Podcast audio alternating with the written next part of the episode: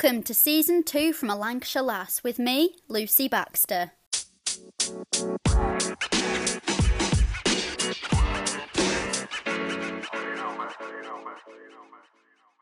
Joining me today is Irene, a detective in Greater Manchester. We're going to be talking about Irene's life and her outlook on what's happened to her, but it's going to be a really interesting and I think a really inspiring chat for us all. So, Irene, welcome to the podcast. How are you today? Um, well, thank you, Lucy. Thanks for having me. No, thank you. So I know we can't go into too much detail about your work as a detective, but I think listeners will kind of want to know a little bit. So maybe could you tell me how long you've you've been a detective and did you always kind of want to go down that career path? Uh, yeah, I um been in the police this year 23 years. Um uh, when I was a child, I didn't really aspire to be a police officer. There was nothing, nothing really reaching out at me. I remember as a kid, all I remember is wanting to have a family, and that's that's basically my aspirations in life was to have a family and have these two little girls. Um, I did watch Juliet Bravo. No, you won't remember Juliet Bravo, but it was a policewoman who had a handbag and a skirt, a police like skirt uniform, and she used to run around and like solve crimes, and there'd be a handcuffs in a handbag. And I used to play that. Um, and then when I was 23, I thought I want a career as opposed to just office jobs. I, I, I hadn't gone to university, uh, and I thought, right, I'll try the police. That that seems a good enough career. So yeah, and I've loved it. Yeah, I must admit, if I wasn't kind of doing what I am doing, police seems like um, something I'm really interested in. That kind of that kind of career. Um, so when you were a child, kind of, did you have like then I don't know, do you need to be curious to be a detective? What kind of sort of qualities do you need? Yeah. yeah. You need to be nosy, and I am nosy. Uh, I love people watching, and I'll find I find I remember really curious things about people. Um, but then I, I couldn't remember whether he, somebody had glasses on or not, or he had a mustache or not. But I remember that he had a, a quirky tattoo, you know. So it's it's naughtiness does help. Um, but yeah, I was always curious, and I love I love what makes people tick and what makes people do things and not do things. And I think you have to have an interest in people mm. to uh, go this kind of job. Is there anything you can tell us? Maybe a like a, a, a good memory when in your work or something that's like a highlight or maybe something that's sadder that you've had to do anything you're allowed to say on that anything like um, that I suppose I've dealt with lots of different things. That's the things with being a detective, you can go into all different ranges of jobs within the police. And when I was in CID, I um, I I can't deal with old people. Um, I can't. I, I get really emotional dealing with old people. And this one lady had gone missing, and she was in her eighties. She had dementia.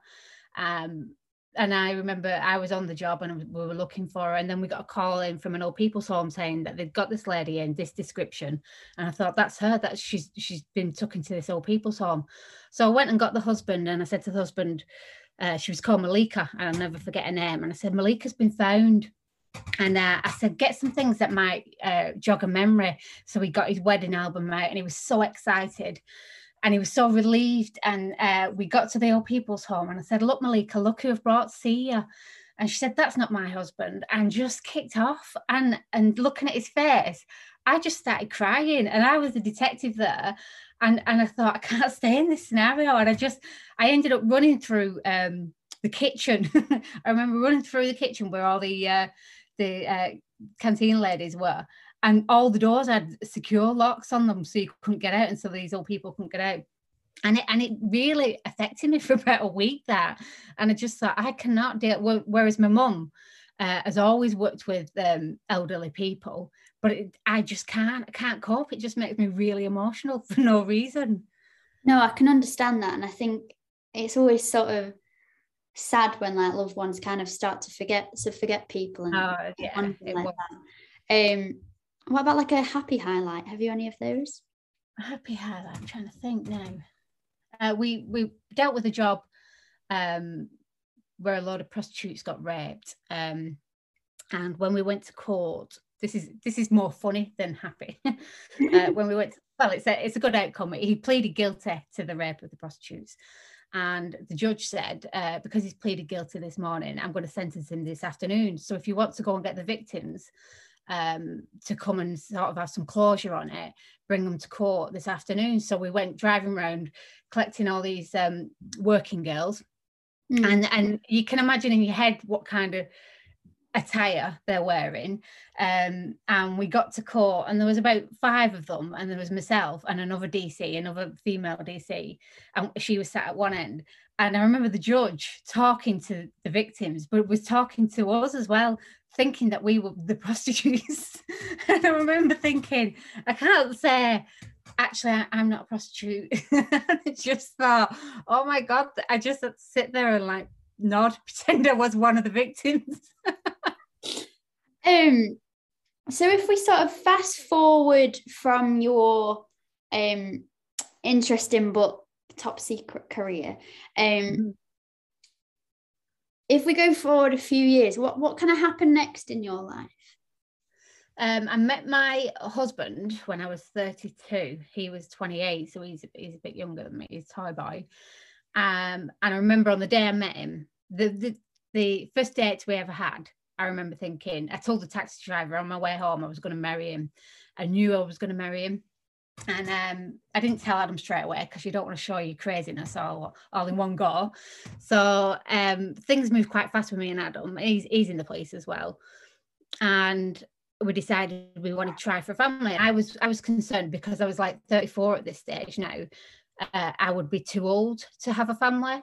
Um, so 18 months it took us to try and conceive. So we had um, fertility treatment, we had tablets that we had to take, um, and nothing was happening. And we had a month off um, the fertility treatment and decided to go and book a, our wedding and focus on just positives basically. And I got pregnant in that month without any fertility treatment. Um, so it was just my body was just so stressed, I think. So we had our little boy, Ted, um, and I remember thinking, I always expected to have girls. I, I didn't know what to do with a boy. And I, I, when I first found out it was a boy at the 20 week scan, I couldn't stop crying. and um, I feel I'd be like, I, feel I'd be like that. boy. Well, I, am one of three girls, so I just thought, what do I do with a boy? I, I I couldn't wait to go shopping for girls' clothes and that kind of thing. So anyway, when uh, Ted didn't want to arrive, uh, so I was induced. But being induced, I got sepsis at the same time, so I got rushed into um, theatre, uh, put to sleep, and um, I was really poorly. And they thought Ted had sepsis as well, so he went down to the uh, neo baby unit. Um, and I was poorly for about 10 days. And I remember when I eventually saw Ted, which was about uh, a day and a half after he was born, I remember thinking, where's this big rush of love that everybody says you get because he's cute? Uh, but that's about it. And I just didn't get the rush of love. And I thought, after all this time now, I'm not even an actual mum. Um, so eventually it came, um, and we were like firm best friends straight away. And I, I told Adam that because it took us 18 months to get pregnant in the first place, it will probably take us another 18 months again. So start quite early on. So we started when Ted was seven months pregnant, uh, seven months old, and we got pregnant again. so I was delighted. Uh, Adam was in a bit of shock. Um, so yeah, we was all excited about having another baby. Um, I, ideally, in my head, I wanted a girl still. Uh, went for the scan; it was a little boy and then I just thought I'm just going to be my house is always going to have weed on seats and toilet seats left up and underpants all over the place and I've just resigned myself to that fact. Um, so when I was 28 weeks pregnant, I went for a, a antenatal appointment and I remember saying to the midwife, I've got uh, pains in my stomach and she said it's just growing pains. So uh, I, I just accepted what she said. Um, went home that day. This was about three o'clock. The pains got worse. By about six o'clock, I phoned the delivery suite and I said, I think I'm in labour because I'd never had contractions with Ted. So I didn't know what a contraction felt like. So they said, right, okay, just have a bath. So I had a bath. as you do, got out of the bath and my waters broke, uh, but they were full of blood. So we ended up getting an ambulance uh, to the hospital. And that was quite surreal being in the ambulance because nobody really was chatting. It was like being in a taxi on your on your way to a night out, you know, like how long have you got left? What what time's your shift finish? Um, but we we got to the hospital. They took me straight down to the delivery suite and they said, Your little boy's on his way, he's going to be very poorly. So uh, that was fine. Uh, we, I was like, we can we can deal with that. We've got our parents, we've got a good support network. So they should have been taking um, his heartbeat. Should have checked his heartbeat every 20 minutes, and they didn't check it for 40 minutes. And then the midwife came, checked it, uh, went off, didn't say anything, and I knew then that um, there was something wrong. And they'd brought in an incubator. The room was full of people. Um, and then a consultant came and sat on the end of the bed and she nodded in my direction she said what she called. Uh, and I thought she's going to tell me bad news and she needs to know my name for bad news. So she said, obviously said Irene, and she said, uh, he stopped breathing. Um, um, you need to carry on and give birth. So, um, so I just, uh, I remember having my mum at one side and Adam at the other side, and I thought, this is how I expected labour to be because I've not had that with Ted, but not the part where your baby wasn't going to be born alive. Um, so he was born, it was we called him Dusty, and he was born on the 8th of November 2013. And we spent 12 hours with him, um, which we chatted to him, we cuddled him, we kissed him, we talked about his big brother. I had a bath while Adam hugged him. Um, and if somebody had said to me 10 years ago, this is what somebody's done. I, am not sure how I would have felt about it, but being in that situation, it felt like the most natural thing in the world to do. Um, our parents came, my sisters came, said goodbye to him, uh, and it, and it was it was a lovely 12 hours. Um, then we had to walk to the mortuary, which was right at the other end of the hospital, um, and hand him over to the um, the staff at the mortuary and I remember she this this woman was dressed in white and she had massive grey fuzzy hair and I can't remember her face, but I just remember handing Dusty over, and that was it. That was the last time we saw him. Um, so and, and what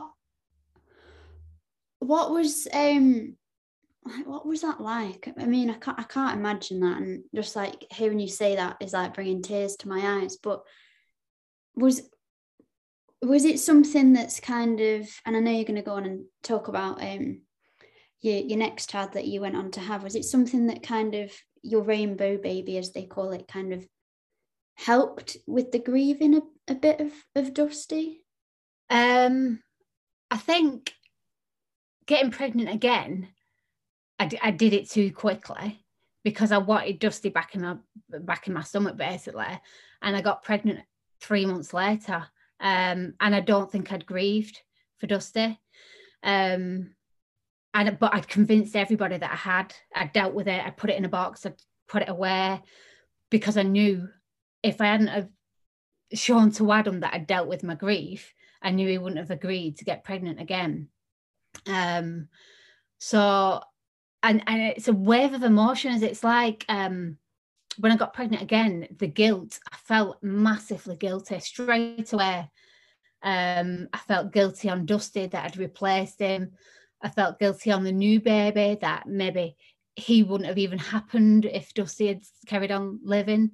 Um, so I can't really remember much of the pregnancy with like my third son, who was another boy, um, other than crying a lot uh, I just I just felt guilty the whole way through. I felt guilty on my parents for putting them through another pregnancy because it, you know, everybody gets affected by it, not just you, not not in the same way, but everybody's affected by it. And like my mum seeing me heartbroken, and it is like a physical pain in your heart. I'd never felt heartbreak like it before, and I didn't realize how physical it would feel. It was it was it was just it felt like um you were just broken you were just broken basically that's how it felt like and and getting pregnant I thought would be the fix and it it wasn't.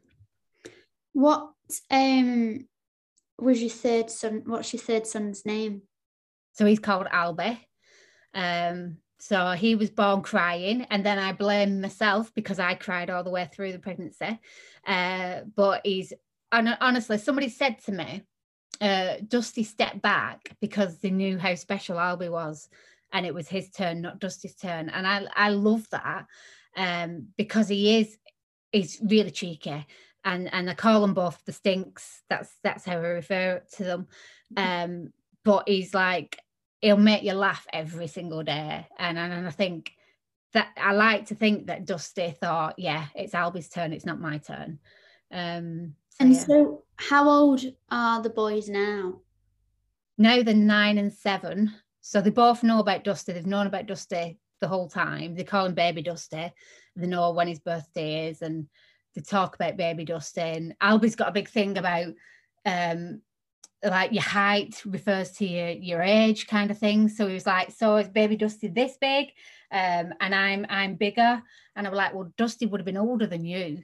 Uh, but that really confuses him. But I, I, think it's nice to talk about. We've got fo- a photo, like we had photographs taken, which is another thing that I would have thought. Mm, I'm not sure about that, but it, the precious, the precious these things that we've got of him of him now. Yeah, and I and I guess no one can really say in that situation what they do, could they? I know um, a few people who've, like you said, had photos taken, and and like some people might think, oh, that's that's a bit weird, but but it's not. And if it's like part of the process, and you know what you need to kind of comfort you in that time, um, then that's what you do. So if we go back, so after all this, you were then diagnosed with a, a brain tumor when your boys were age two and four. Yeah, yeah. So what was sort of plodded along? Yeah. I was going to ask what was what was it like like when you found out? Um, I, I, initially I was annoyed. I was annoyed because I thought I've proven to whoever you whoever you believe in the God, universe, or, or whatever, I've proven that I can be strong. So why has somebody sent me another test? Because I don't need one. I don't need another test. I'm happy just to plod along with life and just do our own little thing. So I was annoyed. I was I was I was angry. Um, but they told me to just uh, it wasn't cancerous they told me to go home and i had to wait six months to see if it was growing and have another scan and they said uh, try and forget about it. Well that, that, uh, that's helpful. easier said than done yeah. Um, so like mornings that i'd wake up and ted and Albie uh, they like being naked in our house. Um, the mornings that I wake up and I'd have a naked bare ass in my face, I'd be quite grateful for it because I think, well, at least I weren't thinking brain tumor then. Um, and there's one funny story. I was um, I went downstairs one morning, and, and, every morning when I woke up, unless there were bare eyes in my face, I'd be thinking um, brain tumor. And one morning I went downstairs, and Albie said, "Mummy, can I have a drink?" And they were both watching television, and I said, "There's a drink here on the table. Whose is this?" So they both ignored me. So I picked up the drink. I said, "It's warm. This. It's warm water. Who's put warm water in a cup?" Both ignored me again. So I had a taste of it, and I said, "Albie, who's this?" This and he said, though it's not water that mummy, I've weed in it. and I just said oh. a mouthful. um, so like prior to being diagnosed with it, were you like poorly or kind of what led to the diagnosis? I was um I was tired and I just remember thinking, wow, is this motherhood? is this how tired it makes you? Because obviously the boys were four and two. Um, so the full on, the full on at that age. And and I was just knackered basically. And I remember a few times getting dizzy. Uh, so I thought, oh, maybe I need glasses. Um, so I went to the opticians, had an eyesight test, and she said, I think you need a hearing test. So I just went to Boots and had a free hearing test. And the guy there uh, was trying to be polite, but saying, your hearing deteriorates as you're older, but yours is gone a bit, um, it's deteriorated more than it should do take this report to the hospital to the doctor. So I went to the doctors, and within two weeks, I'd had the MRI scan. Um, and then within four days, I was called in for the results. And I knew then, I knew it wasn't going to be great news because I were called in so quickly. How did you? I don't know. Have did you have the conversation with your boys at that age, or kind of what was what happened next? Because I, I know that you had went on to have brain surgery, but kind of was there a process that you you told them, or what was that like? Um, I didn't tell until I was having brain surgery. So that was March 2019. And I told them that I had a spot on my brain and that the doctors were going to get rid of the spot. Um, and it's it's weird because yeah, obviously I'm I'm quite a positive person, and I was always like, oh, think of the positive, think of the positives. Uh, and then I thought, should I write them both a letter just in case? Mm. Um, and I remember really deliberating, didn't know whether I should write my letter or not. And then I was thinking, should I do videos? Should I should I do videos for the 18th? Should I, you know, and and for us, how positive you want to be. I'm a planner. I like to plan. Mm. And, and I thought if I died and I hadn't done anything for them, I, would just be devastated. Obviously, I wouldn't feel anything, but I, would be devastated if they had nothing like that.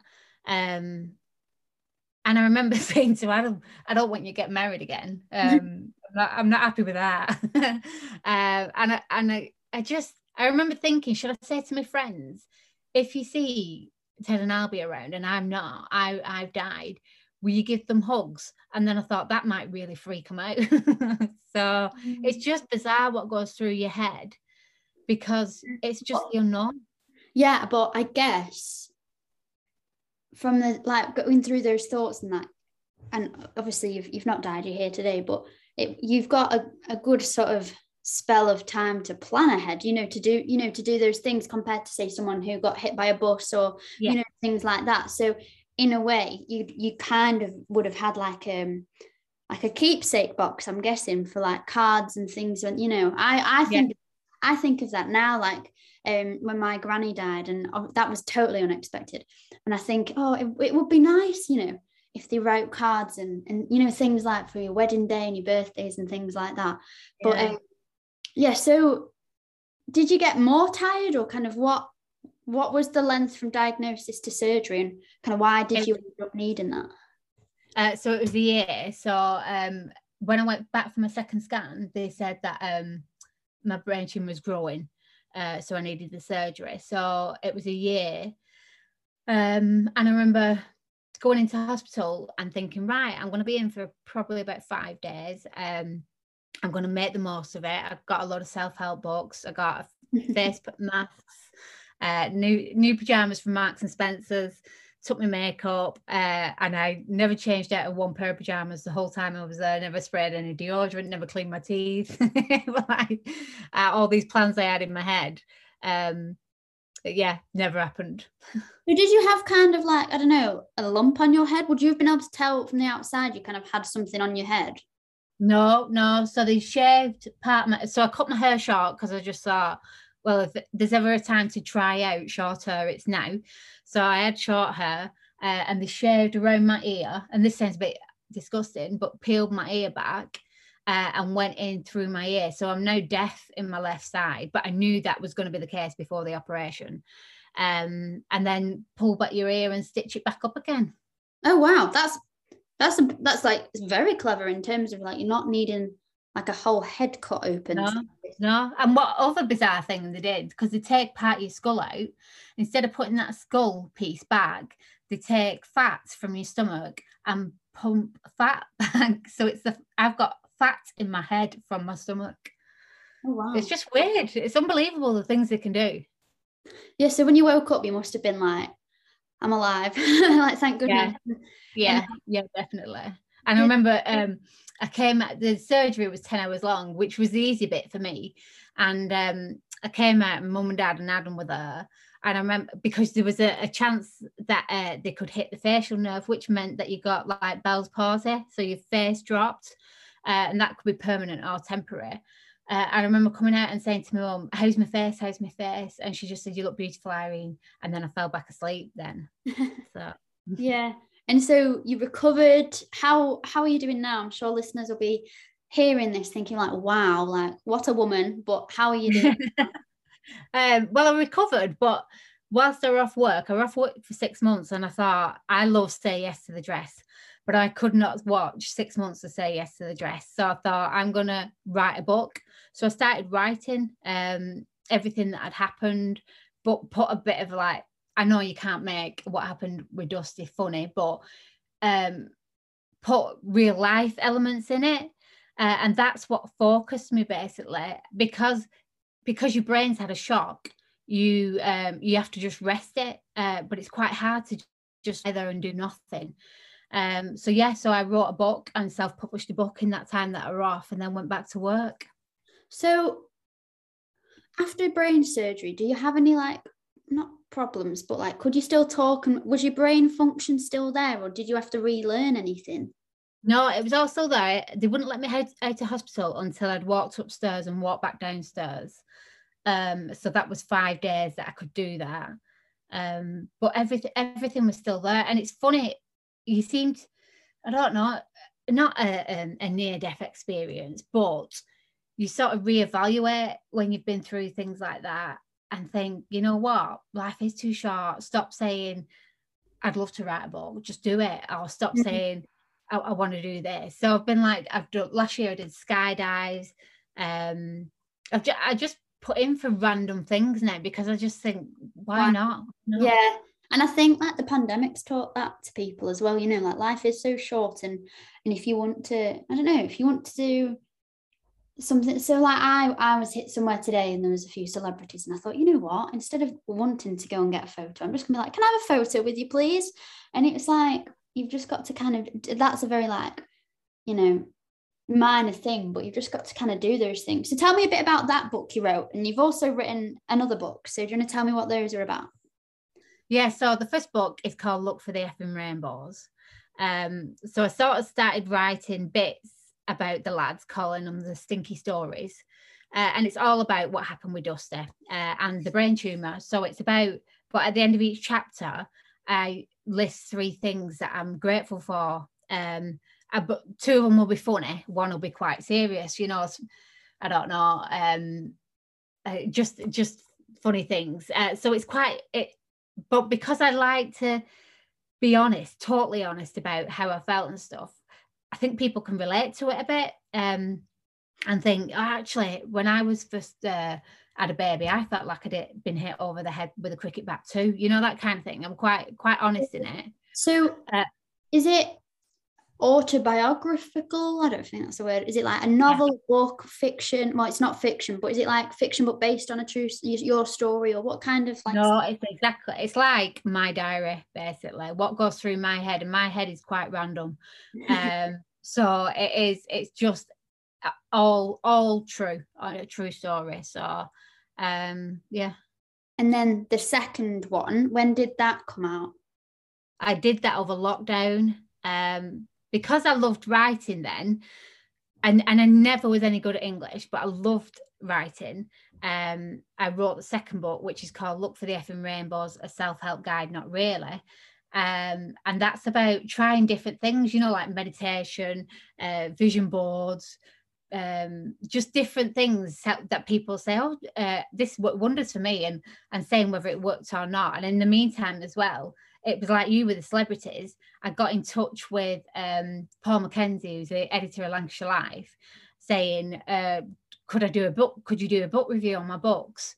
Uh, he looked at my website and he got back in touch and said, "Would you like to write a column?" And normally I'd be like, "Oh my god, no, I don't think I can write a column." And I thought, "Yeah, why not?" Mm. So since last June, uh, I have a monthly column in Lancashire Life. And what what goes on in there? It's just honestly it's just every day. So um like uh what's I've got I've got to submit one uh, this weekend and it's about um different phrases that people pieces of advice that people give you when you have kids or when you get married and one of them is um 10 things not to say to your husband each day. But I have difficulty with that and things just pop out. Um what, so are, few, just, what are a few of those things not to say one of them i remember being on a we had a, a date night and and this was meant as a compliment to him. Um and i said you know what? I said i don't need you but i want you. I want to be with you but i don't need to be with you. And i was saying that as a compliment. Uh, and he well he took it he didn't take it great anyway but it's things like that that pop in my head that i think yeah i should tell him that. And then I think think, a thing, I think a thing not to tell women is like, oh, you're emotional. Why don't you? Or you know, the kind of, oh, you're just emotional. Why don't you have a bath to calm down? That's what I was. Told. That's what I was told a few day, a few weeks ago, but from my beloved boyfriend, and I was like, oh, why don't you have a bath if you're stressed? so Yeah. now I'm a running joke about having a bath to calm down. but um, I, I'll read that column. That sounds really good. How did you kind of? You said you self-published the book. So what's that process like? it's it's relatively easy. So I did get a book mentor um, who sort of helped me sort of um, focus uh, because I can go random and uh, just go off topic. Um, and so that was good to have some sort of um, accountability. And then you just basically get it in a format, get it formatted, get a book cover. So one of the other mums at the school is an illustrator. She did the book cover for me. Um, and then you stick it on Amazon and Amazon sell it. But then there's also other avenues. So you can sell it through Waterstones and all other bookshops. Um, and it's just relatively easy to get it on. And anybody, anybody can do it. Yeah. And how long kind of did it take you to write each book? Like the process of like from start to finish? I think probably about 12 months on each one. Yeah. Uh, so yeah, um, I guess I though think it's once you start, yeah. I guess though, like with boys, it's you know, it's the spare few minutes you've got to to do it when you when you're not on a date night or in the bath calming down. Um yeah, yeah, yeah. Luckily, we don't have many date nights. so luckily. um so like what what's going on now with with your your brain? Do you have to have checkups on it or are you are you all good now? Like what's the yeah, of- I have to have a brain scan every. Uh, well, it was every two years. So I had my first one the beginning of this year, and it was clear. Now I don't have to have one until five years time. Um, so it's just I, I quite like the idea of being able to have a brain scan. You know, every five years. Hmm. just to give me just to sort of put me at ease. Um but yeah I, i'm i'm apart from the being deaf in one ear which can be a positive in our house anyway um i'm fine. So, kind of what what advice would you give, or yeah, I'll I'll go with two questions. I'll go with what advice would you give yourself um before this happened, before you had kids, you know, when you were 21 starting out as your with in your career, and if you'd have known all that was going to happen, like what would you have told yourself? Because you're an incredibly strong person, and like that strength you've got, what would you have told yourself? i would have told myself um don't bother about what people think spend less time worrying about what other people think um because really other people have got their own issues their own hang-ups nobody's really interested um because i would i would stop doing something i would never have written a book because i would have been more bothered about what people would have thought or what if they criticized it what if i got a bad review. And now i think so what? Um yeah well I say i think so what? But i would read it over and over again you know and i would just Mhm. remember that one bad review. But it's just to just to try new things just keep, and stop worrying what other people think. I mean, there'll be a lot of people listening that have kind of gone through what you went through with with Dusty. Um, have you any kind of advice for for those guys who you know are maybe struggling to deal with like the loss of their child or like having to give birth um, to like a baby that's asleep?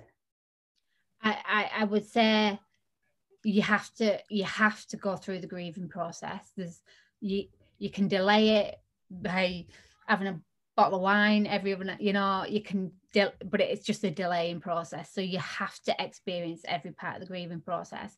But what i would say is even though at the at that time you do not think you will ever ever laugh and feel happy again i i, I promise you you will do. Yeah, that's lovely to end it on. So people want to kind of follow you, um, your journey, what you're up to, how's best for them to follow along and and kind of keep up to date with you? Uh, well, there's obviously the article in Lancashire Life. I am on um, Instagram, Irene Wignall and the Stinks. Uh, I've got a website, um, lookforrainbows.com. Um, and that's it, really. Oh, I'm on Twitter. I'm Twitter.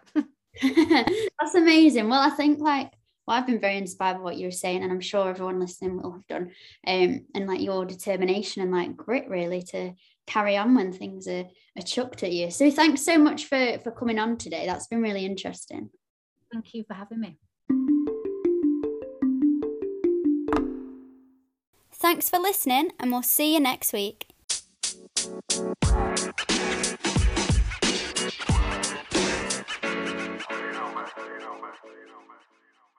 keep up to date with all things from a Lancashire Lass, follow on Facebook and Instagram at From a Lancashire Lass.